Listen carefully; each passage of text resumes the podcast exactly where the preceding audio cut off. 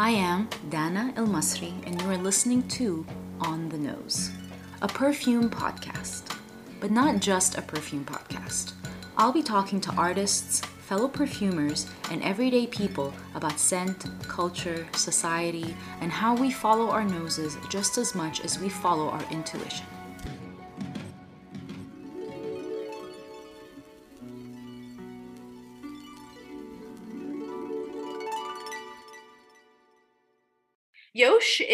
A multi hyphenate type of person with roots in Japan and Taiwan and a Cali heart through and through. She has become a prominent figure in the fragrance industry and has been championing indie perfumery for a very long time. She is the founder of Yosh Olfactory Sense, creative director of Scent Trunk, a perfume publishing company that produces monthly original editions with new perfumers each month, and is currently a creative in residence at the Battery in San Francisco. Yosh is also most recently the producer of Scent Festival, an annual digital event celebrating olfaction and the senses. Uh, it's also a platform for supporting BIPOC or global majority, as we mentioned today, scent artists, and is currently sponsoring a petition to reclassify Oriental ca- category in perfumery, which we mentioned. It's in both of our bios. If you need to uh, sign, please sign it. Yosh has over 25 years experience in the flavor and fragrance industry. Yosh serves on the advisory board for other beauty and beverage brands.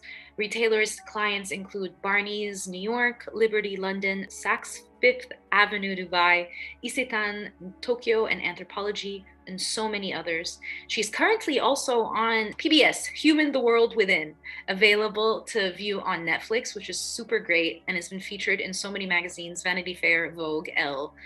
New York Times, and many, many others. So thank you, Yosh, for uh, joining me today. Hello. Thank you, thank you. It's so wonderful. It's it's kind of shocking to hear the whole thing, you know. And together, and, I know.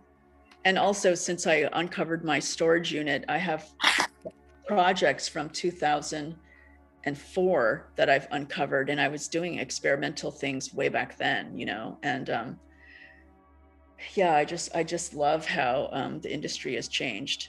Some of it is more buttoned up and grown up. I still love the gritty, you know, grassroots style. I mean, I love you know startup space. That that energy is is what I love, and that's you know me as a mentor that keeps me plugged into all the new yeah, things. We're hungry, that's for sure.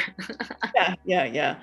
One, we've had so many heated discussions between us because we're passionate about so many of these topics, but also we've managed to make some of our conversations public, which is really amazing. Oh, yes, exactly. You know, I want to thank you uh, and Tanais and Rauya, um, but especially you and Tanais, because I didn't know, I was unaware of this term called colorism. And I mean, I suppose I, I knew that I came from privilege, but I didn't really know how much uh, until more recently when I traveled to developing countries. I spent a year traveling to Latin America and, and went for the first time to Southeast Asia. And then, of course, when I went, I just had this awakening of, oh, they're Asian, just like me.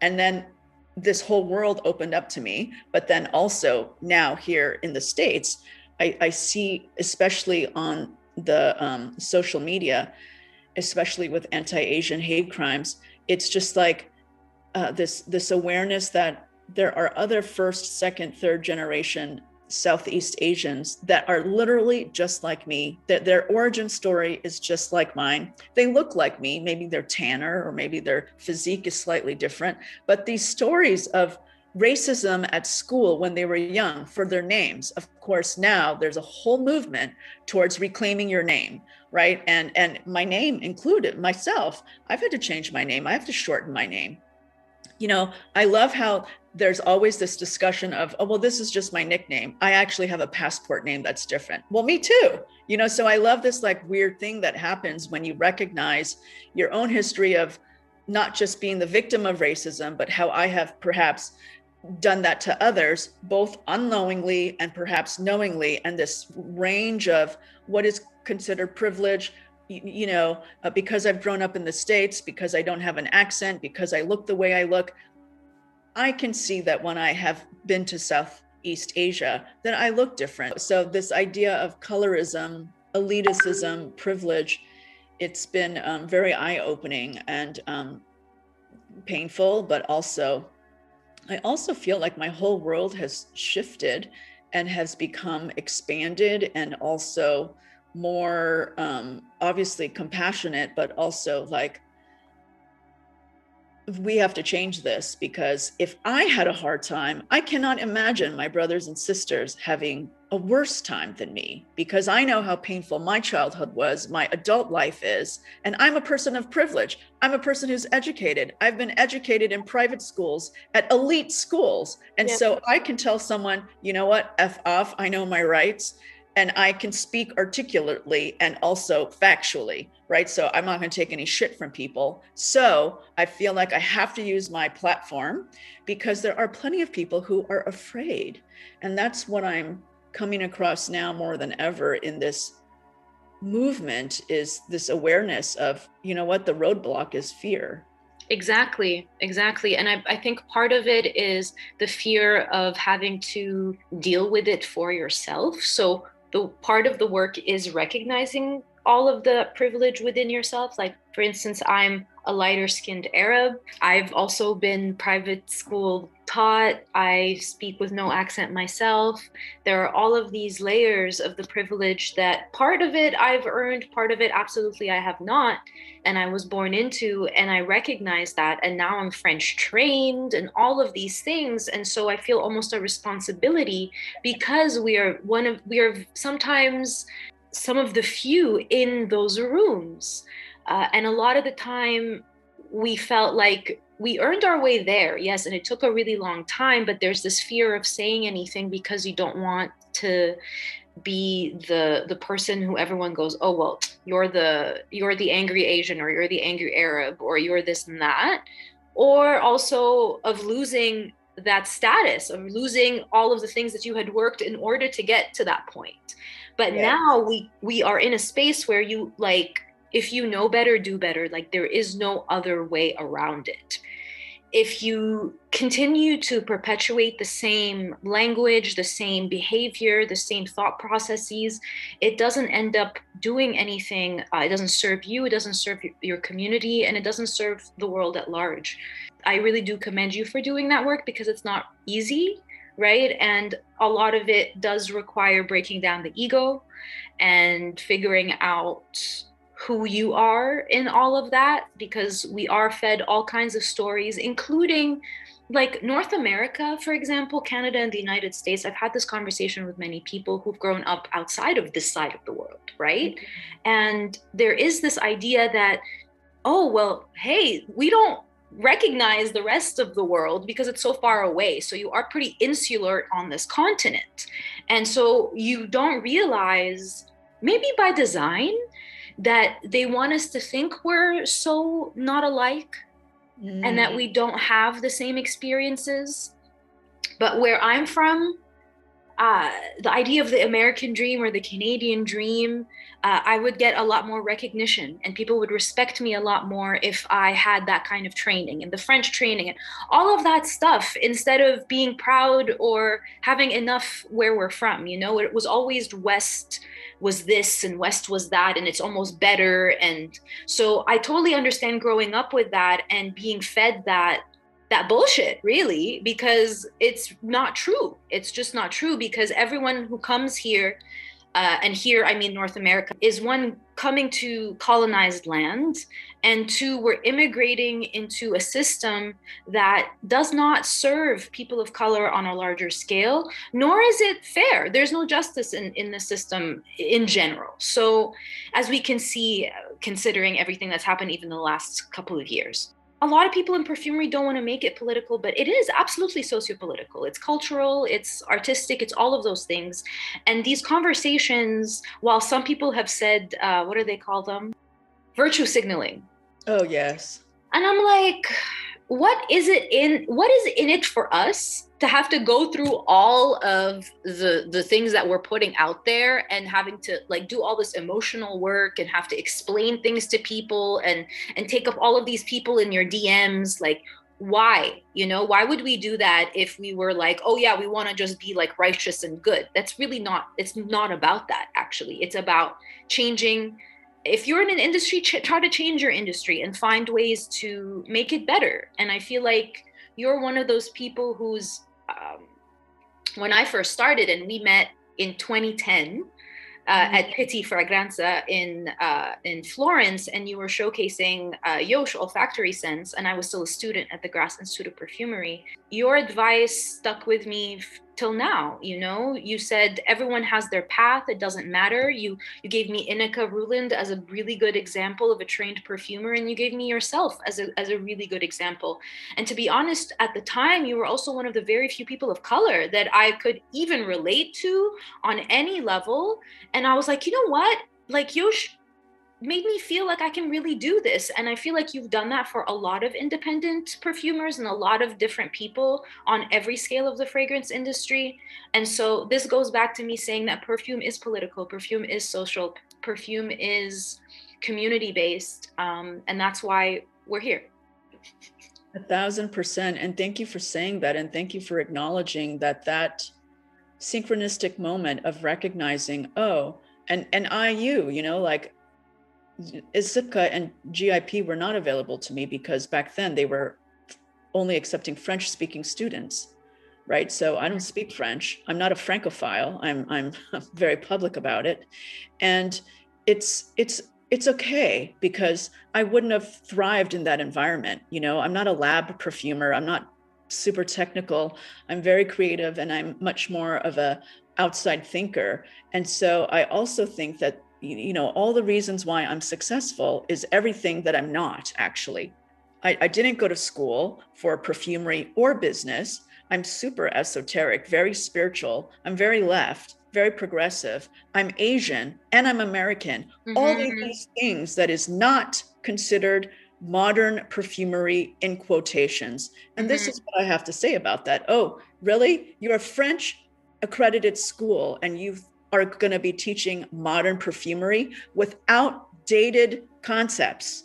Really? This is what is infuriating is you want to tell me you're the cradle of modern perfumery, but you're teaching outdated concepts, geographically incorrect, olfactively incorrect, and you want to perpetuate a system that only benefits a certain part of the world. It's right. not global at all. It's not even the current zeitgeist. And this is where, in my own journey of decolonization, I have had to come to terms with my privilege, where I've come from, and where am I going.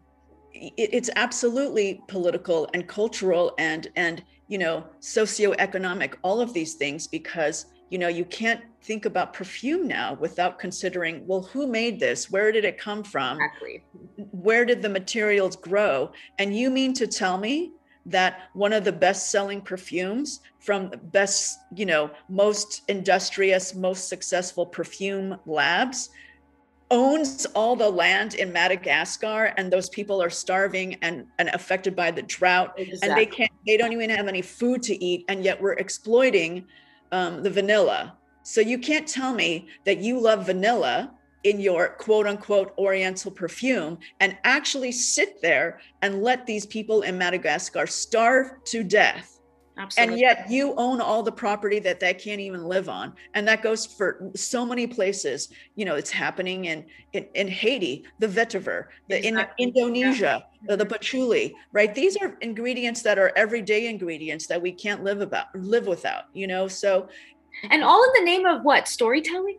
like that's what frustrates me right is this idea of fantasy and storytelling and that that's the crutch that keeps that, that, that they keep going back to and instead of really just recognizing like hey everything is interconnected so why can't you give uh, credit where credit is due why can't you give more money to the people cultivating you know that this country or this place um, is one of the biggest exporters in the world, like a global exporter, and a very specific one at, at, in that. And for you to just overly sanitize and abuse their culture and their land and all of that in the name of, oh, well, here we are creating this beautiful fantasy and this beautiful story. That doesn't make any sense to me because now people are so much more conscious uh, when it comes to living, when it comes to consuming whatever product. And I really believe that now people especially when it comes to perfumery also want to know where these things come from. So wouldn't you rather like you're talking about fair trade coffee and fair trade this and that like how how would you really feel knowing that vanilla is over harvested it has to get picked by hand that the people of madagascar are suffering deeply and the the fact that a lot of the money can be spread in the right way if it's in the right hands through the right mediums or media. So that's that's the thing that's really really um, complicated at the moment. And this is all coming back to one thing which is the oriental topic right? The oriental fragrance classification. This is something you and i started talking about in 2020 and we're like a lot of people are scared about talking about eliminating this category or changing it or updating it whatever word you want to use. And we got a lot of pushback when we tried to reach out to all kinds of people. And now it's come to a point where some people are are yes yes yes yes let's do this. And some people are absolutely still very much um, against changing it. And I feel like this is all connected back to the system in place that no one seems to want to shake up, whether it comes to cultivation, sourcing, uh, fragrance classification, how many people. Um, of the global majority, I'm going to say instead of BIPOC, of the global majority, we are the global majority, um, who are not on every level of the fragrance uh, industry, let's say. Um, so all of these things are related, right? And there has to be some sort of shift that is enough where even though there is fear, there has to be enough people who are willing to be like, you know what, doesn't matter. We have to we have to work through it anyway. Isn't that courage? I also think it's been my personal, you know, just how I live my life, but you know, fear is the gateway to evolution. And so when you move through your fear, when you acknowledge what it is, that's actually your next step. You know, as a professional clairvoyant, I, I do a lot of energy readings, and almost every person who who who comes to a reading is in a place of transformation. Everyone's always evolving, right? But the but lately, more lately, the the people's requests are about, well, what's my destiny? What's my life purpose? Well, what are you afraid of? Because that's probably your next step. And, you know, for me, I don't really want to be political. I don't think of myself as an activist, but but here I am, right? And and and this is my fate currently. This is the path that is in front of me currently, and I'm going to move through it in the best way possible because that's also my personality is okay, this is what the universe has put in my lap and it's a huge thing that I was didn't know that I had to move through. It, it's in fact feels like such a um, I don't know, you know, in, in perfumery, we have these materials that are very viscous that, that you have to melt and you have to transform. True alchemy, right? This is this is alchemical. This is the meta aspect of what we are doing. We have a hard material, which is racism, and we have to transform it somehow. We have to melt it by melting hearts, the heart notes, like boom. And then when you consider when we have this alchemical process in ourselves and in others, what comes out on the other side can only become beautiful. We're still at the beginning stages because, as you say, it's so layered, it's so complex. You have the ingredients, you have the sourcing, the suppliers, every aspect. We have to actually lift the carpet. You know, like literally, I mean, we can go on from puns, but let's lift this oriental carpet and like, like let's let's shatter this genie in a bottle dream because you know it's it's it's not consensual. That's not my dream. Let's peel it back and give the authentic story the real story starting first with let's talk about culture geography where are we talking about? Because this fantasy is like so vague and no one wants to address that. Like really? Now they just look stupid because you're like okay well then if it's the east well then where is the east? Let's just break that down for starters. You know like east of exactly. where? You decentralize that. Of course it never occurred to me but it makes sense to me. The, the chinese character for china is center right? Hmm. Because, because, they view themselves as the center. That's well, just also one. one. of the largest countries in the world, so it's not surprising that they would think that. See, yeah. that's the thing. You know, I grew up in Dubai, And even then, I knew I was an outsider because I'm Lebanese, I'm Egyptian, I'm there as an expat. There's all of these different layers of new culture and new olfactory culture that I was introduced to that was extremely different than my own. So, already in that, I was discovering something new. But then going to perfume school and hearing how people spoke about certain mm. areas and how they alluded to it and how they stereotyped so easily. And they stereotyped me so easily. And it became almost like a point of contention for me. And while i've learned not to fight everyone's battles there are certain battles including reclassifying the oriental category that i'm so passionate and adamant about because it does not serve the larger community. And it doesn't say anything about the scent. And the whole point about perfumery now is to demystify it, right? And is because, again, people want to understand and learn more. And that's their absolute right. Um, whether it's in stories, whether it's in materials, now is the time to be like, hey, there are all of these elements, including the cultural nuances of each of these uh, countries. And the idea of l'artisan parfumeur which i like a brand i love right like i love so many of these french brands but even recently in 2021 coming out with a l'orient co- co- collection is complicated because i'll recognize this okay in english the word oriental is problematic it is not problematic in French or is not deemed problematic in French, nor is it in Arabic, for example. But in Arabic, uh, Oriental equals sharqi, which could also mean Eastern, right? So it doesn't necessarily have to equal Oriental, right? Mm-hmm. And so there is an element of Orientalism that we are also trying to focus. We're not saying that this is um, all of Orientalism, because obviously not, but this is actually a very specific example of Orientalism, just like in art and music and all of that, where now there's such a focus again on this fantasy story uh, story beautiful lens of this and that without actually one respecting um, anyone from that culture, including anyone in the marketing, in the making of that fragrance, in any of that, right? And now it's become a problem because there's also this pushback where the logic is, well, it's fantasy, or, oh, I know one friend who doesn't find this offensive, so that's cool, or, oh, I've never heard um, of this being offensive. So, like, whatever, what's the big deal? But these are all actually symptoms of a larger problem, right? This is again going back to neocolonialism and racism. So, we need to really dissect like, why is everyone so freaking afraid of changing one word that would actually make it easier for everyone involved, whether it's to classify it on an industry scale or to inform the public of what we're trying to share with them?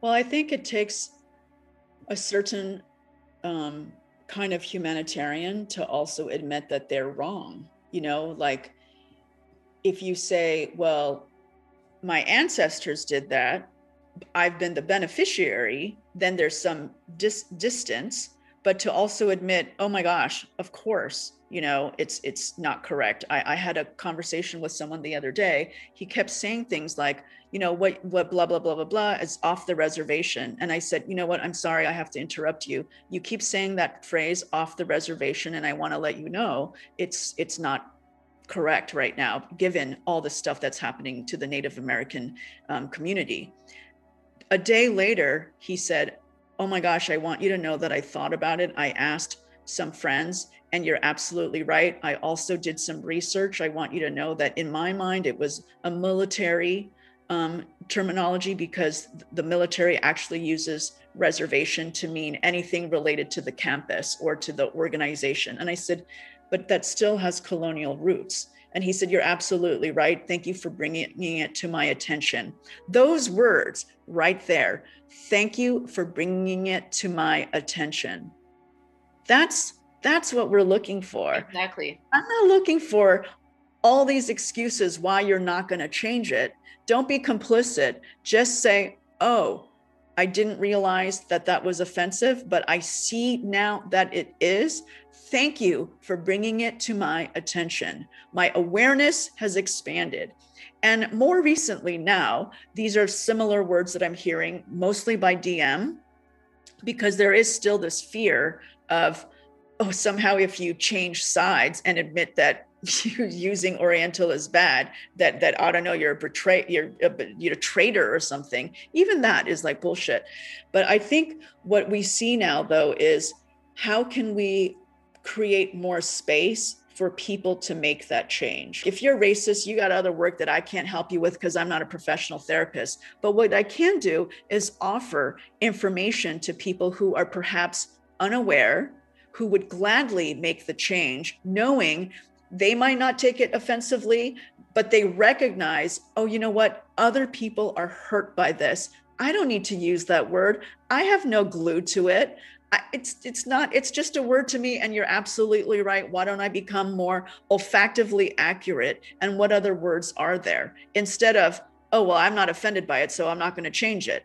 Right. Recognizing that other people are affected by it. Oh i'm european. It doesn't mean the same thing as in america. We don't have racism in europe. What the actual f yeah. are you talking about? I mean, you can swear here by the way. You can do whatever you oh, want. You can say whatever well, Yes. But it's, it's really also like just the matter of, hey, we're not here to offend anyone by saying, or like to put the blame. We're just focusing more on how can we evolve our industry? How can we evolve, yeah, yeah. Uh, evolve and involve the right people, mm-hmm. right? Evolve and involve. Yeah that's it. It's not coming from any uh any other place other than we want things to get better and we want to be more intersectional and more inclusive right? And we want to find a way for people to feel safer expressing how they feel in their work environments in their public persona whatever it is right? Like just to feel uh, and also less alone because it's I, get, I can count the the the amount of people in this industry that I can speak to who can understand me on a visceral level who've also gone through something to that extent whether it's being a woman in this industry which over like it's very very difficult and i started later so i'm i'm again very lucky whether it's being a person of color uh, visible minorities do not get the same opportunities, the same treatment, and also sometimes they get, um, or it works the other way around, and they get tokenized. So they'd be like, okay, well that person's uh, Asian, or that person's Arab, or that person's Black, so we're going to include them in the team so we can look good. So this idea of performative activism, which has been across industries and going throughout, like right now, our social zeitgeist. It's happening as we speak, but it's absolutely very, very obvious in our industry as well, because our industry also likes to function on smoke and mirrors. Like that's a part of what makes it so appealing. But the irony is, is everyone wants transparency. Yes, exactly. I'm moving towards the future, and the future is inclusive. And this is what I find the most inspiring is that when you get with people who are on the same vibe as you, right? It's it's so collaborative. It's immediately like fireworks and there's chemistry there and so going back to this analogy of of true alchemy um, i have felt um, truly like my whole world has expanded from you know learning more about other brands learning more about other cultures. You know my, my favorite thing probably is just learning two simple arabic words khaliji and also mahalat right? Because they were not in my awareness before and I have only been to uh, Dubai and um, Kuwait, but uh, and then I've also been to Turkey, which is kind of in that region but separate. And also um, in my mind, I felt both a kinship, like oh my God, this is kind of Asian but not really, and also very very different, right? And then those smells were very much like a deja vu experience, not because I have lived there, maybe I had a past life there, but it, it's this ancient feeling, which I think is oftentimes confused with this fantasy story. Because when you have something that smells so deeply spiritual, ancient, um, alive and dynamic, it hits you on a visceral level. That it, it just grabs your DNA, it grabs your senses and says, "Hey, wake up! This is part of humanity that that connects us all." And when you smell that, which is pervasive and like amazing, just emanates the, the, the cloud that you breathe and and then of course the gliding of of everyone who walks with their long robes you you it's really truly magical but to try to take that for yourself is is what is problematic right and that's the thing that we're saying i'm a visitor here i'm here to learn not i'm a visitor i'm going to take everything and put it in my tourist pocket and then change it when I go back home. No, that we're not doing that anymore, folks. This is that's not correct. And we're not going to exploit anymore because what we want to do instead is say, "Oh my gosh, I am in love what with whatever you, you whatever I'm seeing and experiencing right now in my travels and I want to bring that into my own life how can I do that respectfully and how can I share and collaborate? Not this like right now, this this like crazy lady with the congee and she's westernized. Um, right. Yeah, exactly. There's a uh, difference between interpreting and appropriating. That's really what it is. And exactly. to explain to whoever is listening for context, so mukhallat uh, means mix in Arabic, and that refers specifically to uh, oud, aka agarwood, uh, rose and saffron, that specific blend, which is extremely popular in the GCC countries, which are also known as El Khalij, which is why uh, in Arabic, and in Khalij is referring to the Gulf that they are like they are surrounded by. And so someone from there could be referred to as Khaliji. For someone who is a native of the United Arab Emirates, they are called Emirati for example.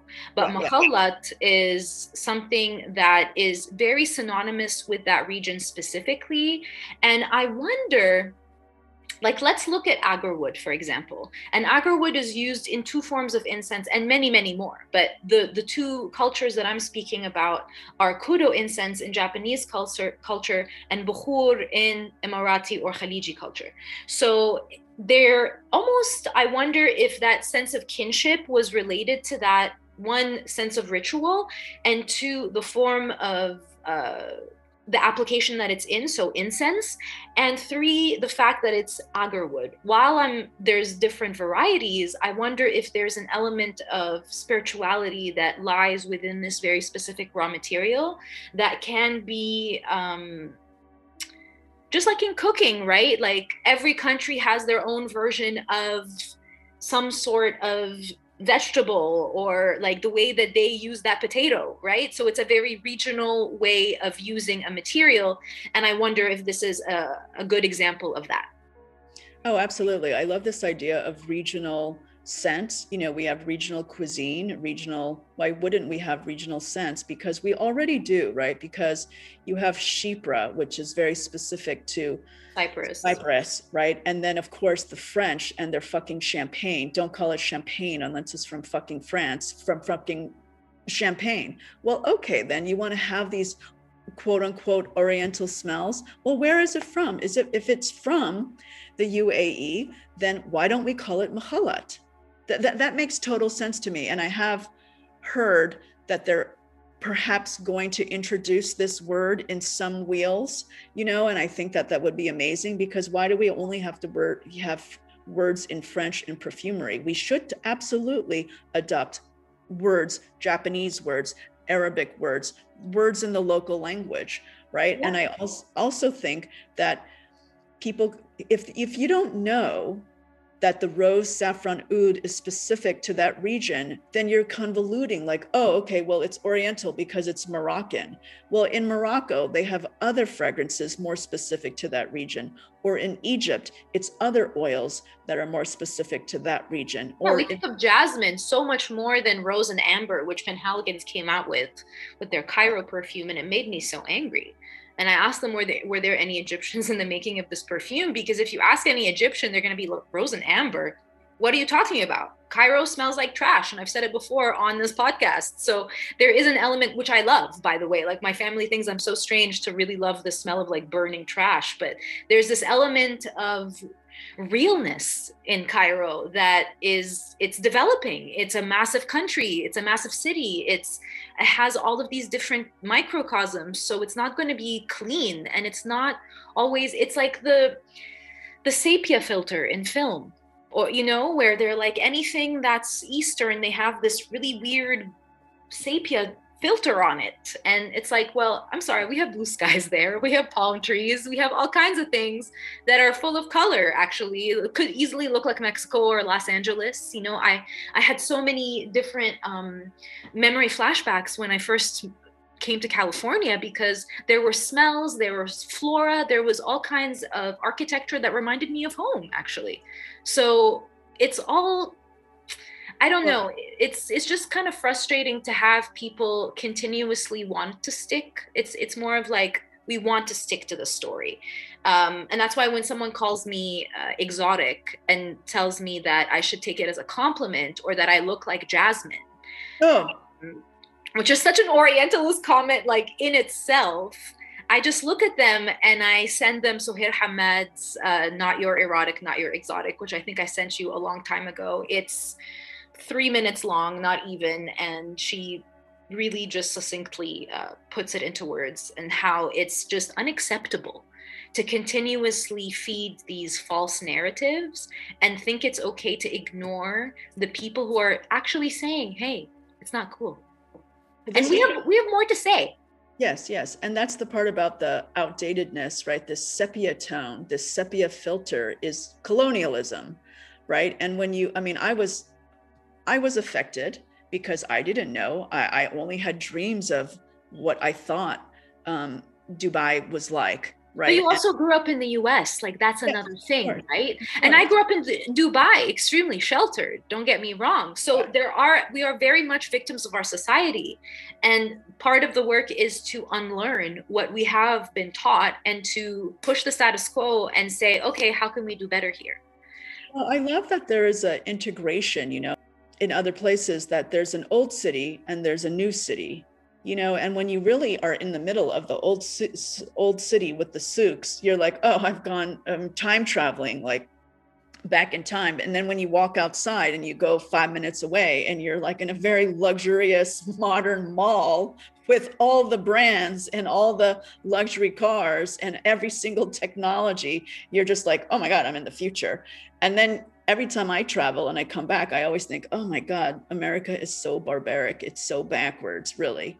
And so that's the reality of the sepia toned colonial lens that that's just so not true because that's just Dubai. And Dubai is actually not at all similar to most of the very struggling war torn countries in uh, right. Southwest Asia, right? And North Africa. So that's right. the thing too, is that it's it's again more about who's telling the story, how's the story being told, and who in the community is actually being served on a small scale and on a large scale. So for me, I feel like I see you as a community leader in a lot of ways. There are certain things that you shouldn't be fighting for because um, it's a lot. Uh, but I feel like there is a good evolution with how you started. So you started with like almost um, on your own with Yosh. So you really have been um, rallying people for quite a while. And the Oriental topic, I believe, came out in Aroma Village in the comments because of fl- the the Flare um, article mm-hmm. that came out in 2016, and I know I got a lot of flack for it. Saskia and I were fielding people in the comments as well around that time, and people are asking me like, "Why are you say Why are you talking about this?" and all of that. And I'll say it here: the reason I'm talking about it is because no one else is. Okay, and I'm not saying I'm here to sound the horns and uh, be up in arms about everything because I'm not. I'm, I'm, a perfumer. I want my work to speak for itself. Um, but I do believe that there's a responsibility for us who are in positions of freedom. And by freedom, right now I work for no one. I work for myself. Therefore, I'm not bound by any fear contracts or clauses in our industry. And I can say that, hey, this is again not coming from a bad place, but from a place where we really genuinely want to grow. Well, ah. it's it's the history, right? Because Yes, as as a perfumer, you know, I started my career in the late 90s and as an Asian American female perfumer, there were no not many people Very like me. few. And so in that loneliness, that's where I brought the community together because I knew other perfumers, female perfumers, perfumers of color. And then Aroma Village came out of that because I wanted to not be alone. And then when I was showing a lot in Europe, uh, because I had, you know, lots of distributors over there, um, again, I found myself, well, how come there's no other person that looks Right. like me? Yeah. Where is everybody? And so I've been a champion of niche and artisan and indie Yeah. perfumes for a long time. I hosted a lot of breakfasts that turned into lots of dinners that turned into other festivals in real life. You know, the first artisan salon in um, San Francisco. Um, yeah. Saskia came to one of my classes, and then other people I have mentored. And and in my work, you know, virtue signaling is kind of a new thing. It's a new phrase, but but I, as a consultant, I always took my work seriously, but I always wanted my consulting work, my mentoring to be about the other brands. So I don't want it to be the Yosh show all the time because it's not my work at Scent Festival, my work at Scent Trunk. It's not a Yosh project. It's a scent festival about the community. Scent Trunk, Artisan Fragrance Salon, same thing, not a Yosh project. I don't mind having my name on it as a collaborator or a host or a sponsor, but it's not about me because I have my own brand and I can do whatever I want with that brand. But all these other things, the petition, it's not a Yosh petition. Right. It's a petition for the community. Yeah. And I think that that's has always been part of who I am is about the community because I don't want to be alone. I'm not alone. And when I say, well, this is who I am, I didn't go to perfume school, I didn't go to business school, I'm Asian, I'm female, and uh, I'm just doing my thing. I'm also very spiritual. All the things that you're not supposed to be, well, those are the very things that make me successful. That's the X factor. And in perfumery, of course, when you have a bland fragrance, um, the X factor is what makes your fragrance unique. And so if if I can be that person and and you know I, think this is for me what makes me happy is the dms that i get more recently daily and weekly is thank you so much for sharing your story because you've changed the way i see the world i smell the world. And you've given me something that i can do for myself because i'm interested in fragrance. And right now because of covid people have lost their sense of smell. Suddenly it's become hyper important right? So um, energetically, of course, smell is related to our our sense of um, security, our our physicality. It's both tangible and intangible, and so when you consider, we need it's of, of all our six senses, including our intuition. Scent is the only one connected to um, breath, right? I mean, we can. We, so so we we need it to in order to be alive, and Mhm. so sometimes I say I, I smell, therefore I am, right? Because if you can't breathe, you're just become unalive. And when you consider then, well, when we breathe, why don't we breathe in something beautiful? And and that and when we share breath, right? Kind of like when we share bread, but when we share breath, that's what we're really saying is we're taking in somebody else's energy, their aura. And that's what we're doing with the botanical materials is we're taking the essence, the chi, the prana, whatever you want to call it. It's the essence of the plant materials and each other that that we're bringing into our arena our, our awareness our aura. And then that final thing our skin our connection is alchemized. And then that's the new um, blend. And that's where that you know that's that's what we're trying to achieve is the sharing of breath. And you know in and and if someone told me that whatever 15 years ago that that chance meeting in Pitti Fragranze was going to yield this kind of confirmation. You know, I love that you said that I gave you some hope, but you know, flash forward 15 years later, you've given me the same thing because had I not been decolonized in scent, I was being decolonized personally, but decolonized in perfumery, it's really changed the trajectory of my business because, you know, maybe 4 years ago I was like ready to skip town i was traveling I, I my nose was also busted. I couldn't smell i had some really intense fragrance projects. I had to smell like 505 fragrances. I had to do a contamination project. It was like fucking nuts. I couldn't smell anything for almost three years. My smell is only just starting to come back. And in a strange turn of events i inherited someone's library. I also unpacked my own storage and suddenly I can smell again. A reawakening. A reawakening, exactly, through also this colonial thing, because it, it's also stirred my imagination. And so new neurons are being formed and um, through scent. And I've become more passionate about it in a different way. And so, you know, thank you for that. And also, you know, I, I just love the newness. I love that the, the world is not so big and scary through scent you know you meet people and you you cross the pond and you realize this passion that we have um, it's not that big of a world because you know some of these famous perfumers um, you and i both included in that celebrityness right? Uh, i don't know about that.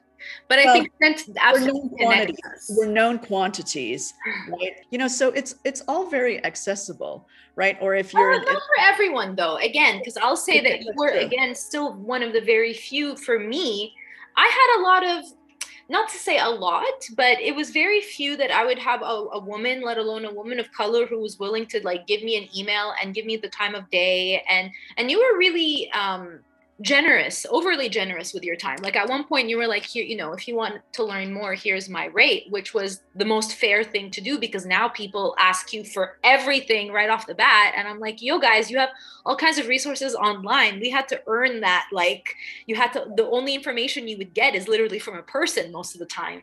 And there was one time that I'll never forget. You did like a, sm- a short aura portrait for me, like during your lunch break or something at Elements Showcase where I I had some, you know, not so great energetic experiences with men, let's say, because I got a lot of hmm. starting out, I didn't get people to uh, sorry, taking me seriously.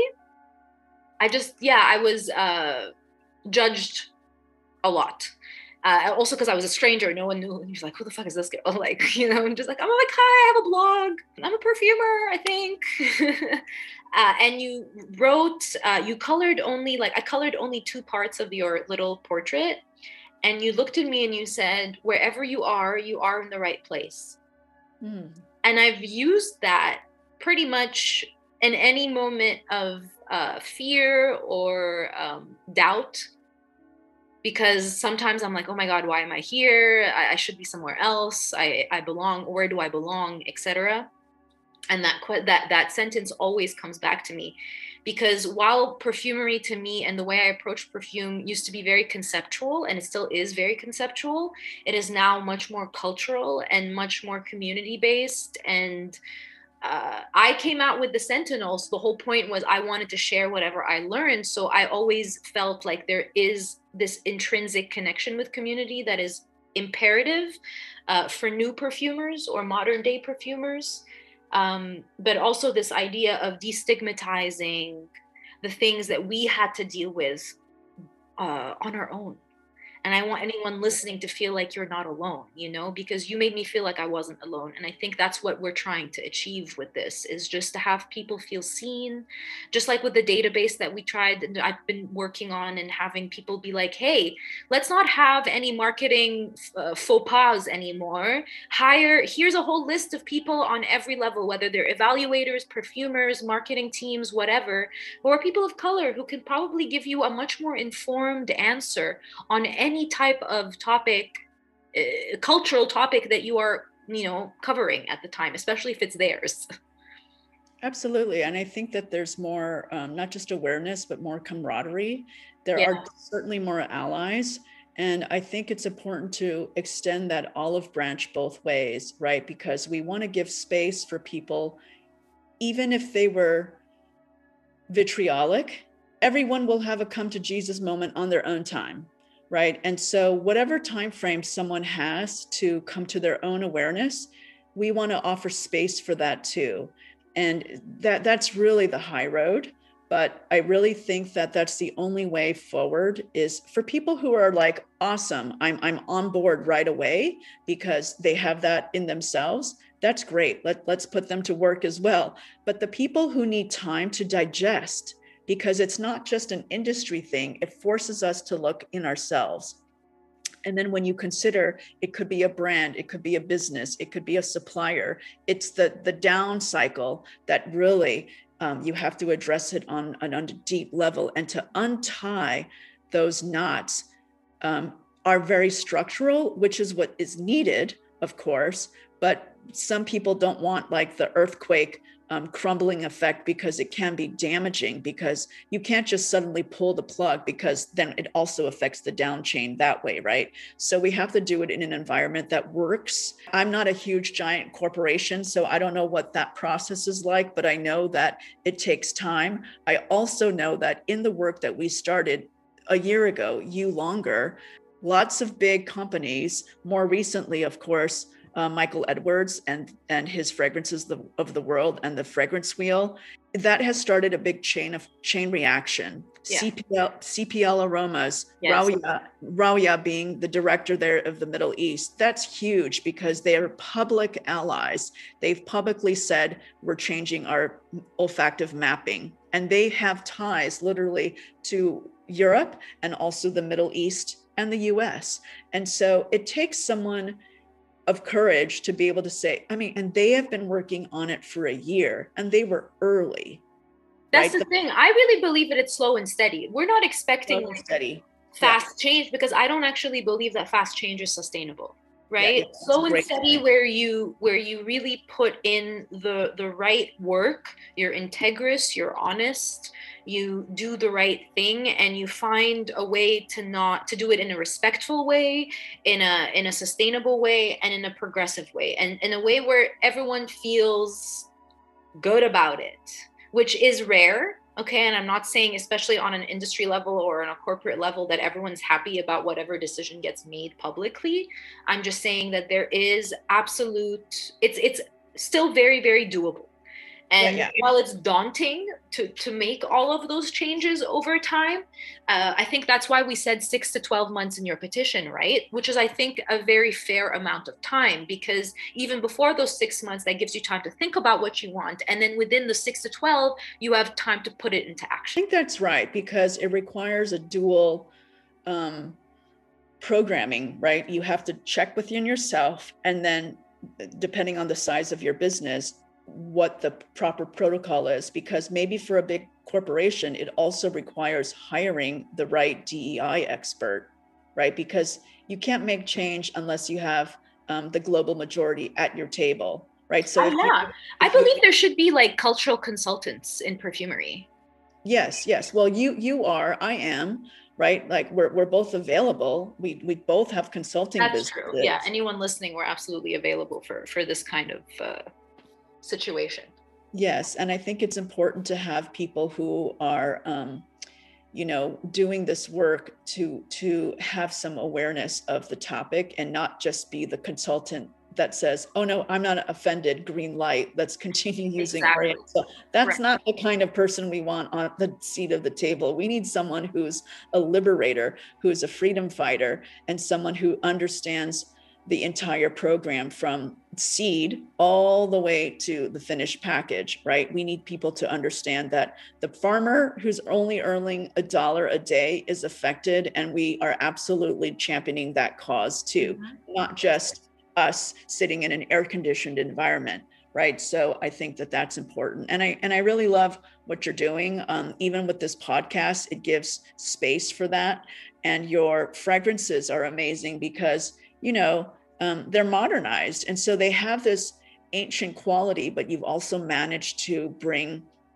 technique into it and modernize it in a way that's that's very unique and different. Even the work that we did to together through scent trunk you know that frankincense fragrance was challenging to work with but also you created something that's atypical of fragrant of frankincense and also brought to light you know the the the the sustainability issue of frankincense in Oman and also Somaliland, right? And also bringing in the Arabic and also taking care that we weren't using marketing that that was sustaining the fantasy but bringing in a new a new dream for everyone right? And i think that it's important to acknowledge that there are brands doing good work. There are brands who are making a difference you yes. know perfumers apprentice um, and scent trunk we are committed over there. I'm not really related to perfumers apprentice only scent trunk but they have changed their marketing on their websites and we're active um, all the perfumers that we work with we we work our, our, our platform is the global majority. So we are very intentional about um, commissioning people of perfumers of color. And i think that that we, you, we, you can have impact. And i think that's the part that gives me hope every day because like you sometimes i go oh my god what the fuck am i doing? I i i, I i'm doing this all volunteer base, right? Like is this how i want to spend my day? Not really but i must and i do. But the emails that i get from industry leaders now That's hey i just want you to know i just want you to know that here's our updated wheel. This is the email that i look forward to is hey i'm on it's on my radar. We are working on it. It's not yet done but we're making changes.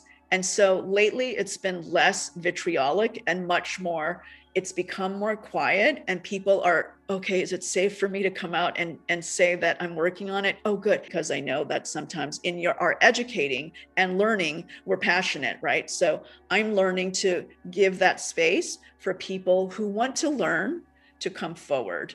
People right. who are curious and want to ask honest questions both people of color there's lots of asians southwest asians who don't understand the topic because, as you said, the word may mean east and is not as charged in some places. And yet we have to explain, but it is offensive in other places. And here's why it's an outdated inaccurate term to describe a massive fragrance family because Oriental now covers everything you could think of. Like vanilla could be a gourmand fragrance. So it could be gourmand, ambery, balsamic, even powdery fragrances. Some of them can be classified as oriental. So there is, it's just, it's too vague actually. Yeah. yeah. And it's vague scent wise and it's even more vague uh, culture wise, which that to me is kind of just rude it's like, well, don't mix up a Malaysian with a Lebanese person. Like that just doesn't make any freaking sense to me. And that happens to me a lot because, for instance, I'm very like racially ambiguous, right? So people think I could be, I've gotten Singaporean, I've gotten Malaysian, I've gotten Jordanian, I've gotten everything but what I am sometimes. And I don't mind it. Like it's it's totally fine. But it's more about how people approach you and how they classify you and how they judge you based on that classification is where I have a problem. And that absolutely um, is duplicated in our industry. So I think that's where it comes. And it's, again, all comes down to awareness. So thank you for that so much because it's it's so important to for people to understand that again this is not like hey we're fighting to uh, no one's at blame it's more of like there's a very specific system in place. And actually now is the time to to address a few things that could actually make us all better as a whole. I think so. I mean i can't wait for these new um, not just new fragrances but new categories new language. New technologies even new technology. there's so much going on. Absolutely, yeah. Absolutely. And and i love the learning so thank you. And thank you for this platform. Thank you for your time and thank you for sharing your resources the work that you've done with scent festival is actually really imperative because a lot of people want to feel seen. And honestly, our industry has changed so much since I've even graduated, right? Like there's so many self-taught perfumers out there. It's still a very much an isolating industry, following the the template of open perfumery with open dialogue and mm-hmm. open culture and finding a way to really just like looking at it from an anthropological perspective like if you've ever read uh, aroma by david howes and constance classen like there are tribes all over uh, malaysia all over colombia that have like a very specific olfactory language all to themselves. So really open your mind up to what you've been fed and what you've been taught because a lot of it is very specifically from one perspective and what we're trying to do is shift that perspective I'm very careful of not appropriating certain cultures of my own. Like I live in Canada and I function in North America, but I'm also very careful with, hey, I don't want too many like black models in my imaging because I feel like I would be appropriating a culture that isn't my own. You mm-hmm. know, so why can't I? I think I should, even on my own responsibility, focus very much on what I know and what I really understand and what I see is being disseminated incorrectly here. Mm. Right. And it's just like, hey, just like the congee example, it's like if you grew up knowing what congee tastes like, okay, and you have all of these stories with your mother, your grandmother, your grandfather, whoever taught you how to make it, whatever that experience is, it's very specific to you. And while you can share it with other um, members of the Southeast Asian community and resell it back to you, that doesn't make sense to me. And yes. that is in play in our industry. That's yes. what I think.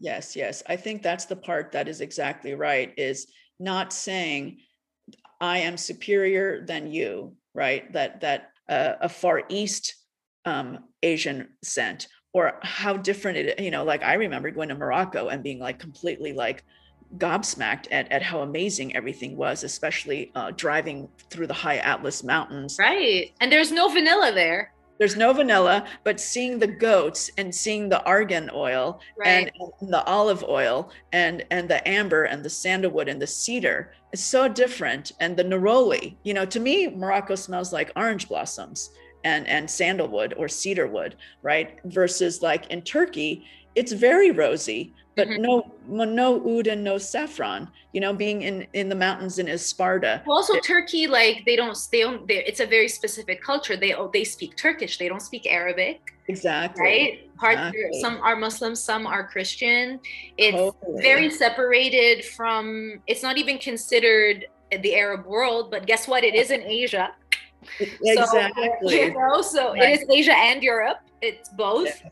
Yeah. And, and, that's the idea too it's like why can't people like people always ask me you know are you more egyptian or more lebanese and I've I it drives me crazy when I get asked that question because it forces me to have to identify with one. Why can't I why can't you figure out or wrap your head around the fact that I could be a blend of both? Oh, and for me the same because right? Because I was born in Taiwan but my parents were living in Japan.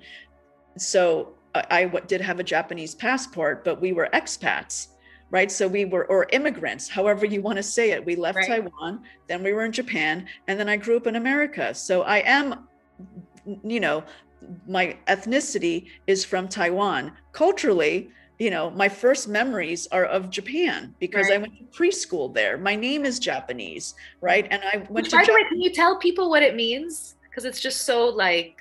Oh, thanks. My um, Yes, my whole my whole name. Um, speaking of reclaiming names, it's yes. it's Horyu Yoshiko Han, but it's also pronounced Fanglong or Fanzi, right? There's there's other there because I have many kanji, and then kanji like the character, not congee like right. the rice porridge, but sounds the same. Um, but so yeah, I go by Yosh, but it means fragrant, um, aromatic dragon basically so phoenix dragon so i'm i'm like a scented animal basically a scented dragon a scented phoenix and um being. a whole my whole being exactly and i think you know they, they always say your name kind of be, be, you become your name or something like this. And um, I, I i do think every time i try to step away from fragrance it, it just pulls me back. And so i feel i feel really um, you know grateful that that i've been able to really claim my space in this industry. And and every time I, I recognize more and more that it's it's my kind of my lineage and as an Asian American female yeah. um, and, and this is this is my lot in life right now. And I, I'm so grateful for it. I didn't used to be and that's part of my own maturation my own evolution and part of my decolonization this feeling of I don't need to be embarrassed I don't need to be ashamed and I don't need to be you know um, less than and and my success yeah. has been because i'm not those things yeah. and so i want to encourage anyone who's listening and i and i love the dms you know i am very open i answer all my emails and i i feel so secretly happy that i've touched a lot of people in the industry who are indie perfumers and artisan perfumers and niche perfumers i've done a lot of mentoring a lot of consulting and i love giving recommendations and referrals to people who want to go to school wasn't my path but but i love when my students or my mentees become successful and and and and that's you know like i'm not anyone's mom but but i have that that that desire for anyone who comes into my flock to fly and mm-hmm. and i'm affected positively too so it's definitely that bridge you know and i think again that meta uh, imagery of uh, of alchemy is let's create the bridge notes now because we know that the hard material of colonialism has to be shifted and morphed. We can melt that, but we need bridge notes bridge for sure notes. right now. We need yes. bridge notes right now, yes. you know, and, and that's where we'll find our allies and that's where we'll find the dance, the harmony in in this new this new blend that we're creating together as an industry. And I'm really excited. My whole perception is so different now. Like I, I just smell things differently. I look at materials differently take out what doesn't work and work with what does find the chemistry and and you know that's that's what's happening so um, and i love also our friendship you know and and i love our um, collaborations because i i love what you do professionally and also admire you personally and i think um, you know you're literally one of the most underrated perfumers. You're so talented. And i think you know um, when you when you find um, confidence in your place because you know belonging is important and just drop your anchor and and drop your grow your roots because yeah. your your message is so critical to what how the perfume will evolve into. I just envision that for you in a in a much more amplified way and you know like what you're doing is is so unique and different and um, what's absolutely needed in in the world of perfumery right now Thank you. I feel like the more I embrace that, the ethnicity of things, because in the beginning people would be like, "Your brand looks too ethnic," or you know, what what what are you, what story it really trying to tell, mm. uh, or the scent and music thing. Like a lot of the European brands started coming out with that concept, and then people thought they came out with that, and I'm like, "Oh well, I didn't come up with the concept, but I've definitely been doing it for much longer." So claiming my space is absolutely something I'm working on, and just believing that I 100% belong here. I think I have earned it uh, after all this time. We are both outsiders who have worked our way into this industry in very unprecedented ways, I would say. And there's a lot of shit that we have taken and also decided not to take. So there's all of these elements combined. So ditto, I feel the same way about you. I know we think very differently about things. And once we had future olfactives, we absolutely um, butted heads. But I think I learned so much from that experience. And I believe that it was actually like the seed mm-hmm. that sprouted all of the other things that have come out from it from our, the last year and it's all again going back to community you know yep. so it's all about finding the right relationships and and for me about being real with people if i can't be real with you and i know that you're not being real with me it, i don't think it's going to work very long term so yeah. i think that i absolutely treasure because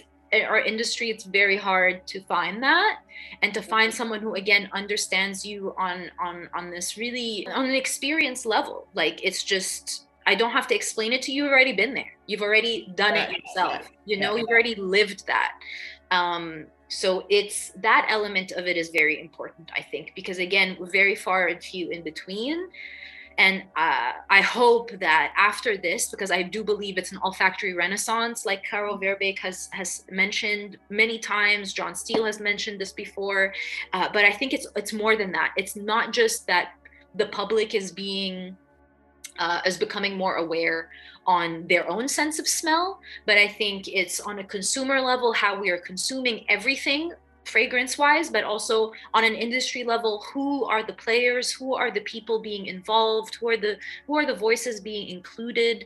And what narratives are being i don't want to say fixed but amended. Perfumery has gotten a lot more global right? Because we were mm-hmm. forced to interact online but that means that we've been able to communicate with people all over the world which is really really amazing. So i think that's the beginning. This is just the beginning yeah. Well, thank you so much for this platform and thanks for um, organizing this. Thank and you.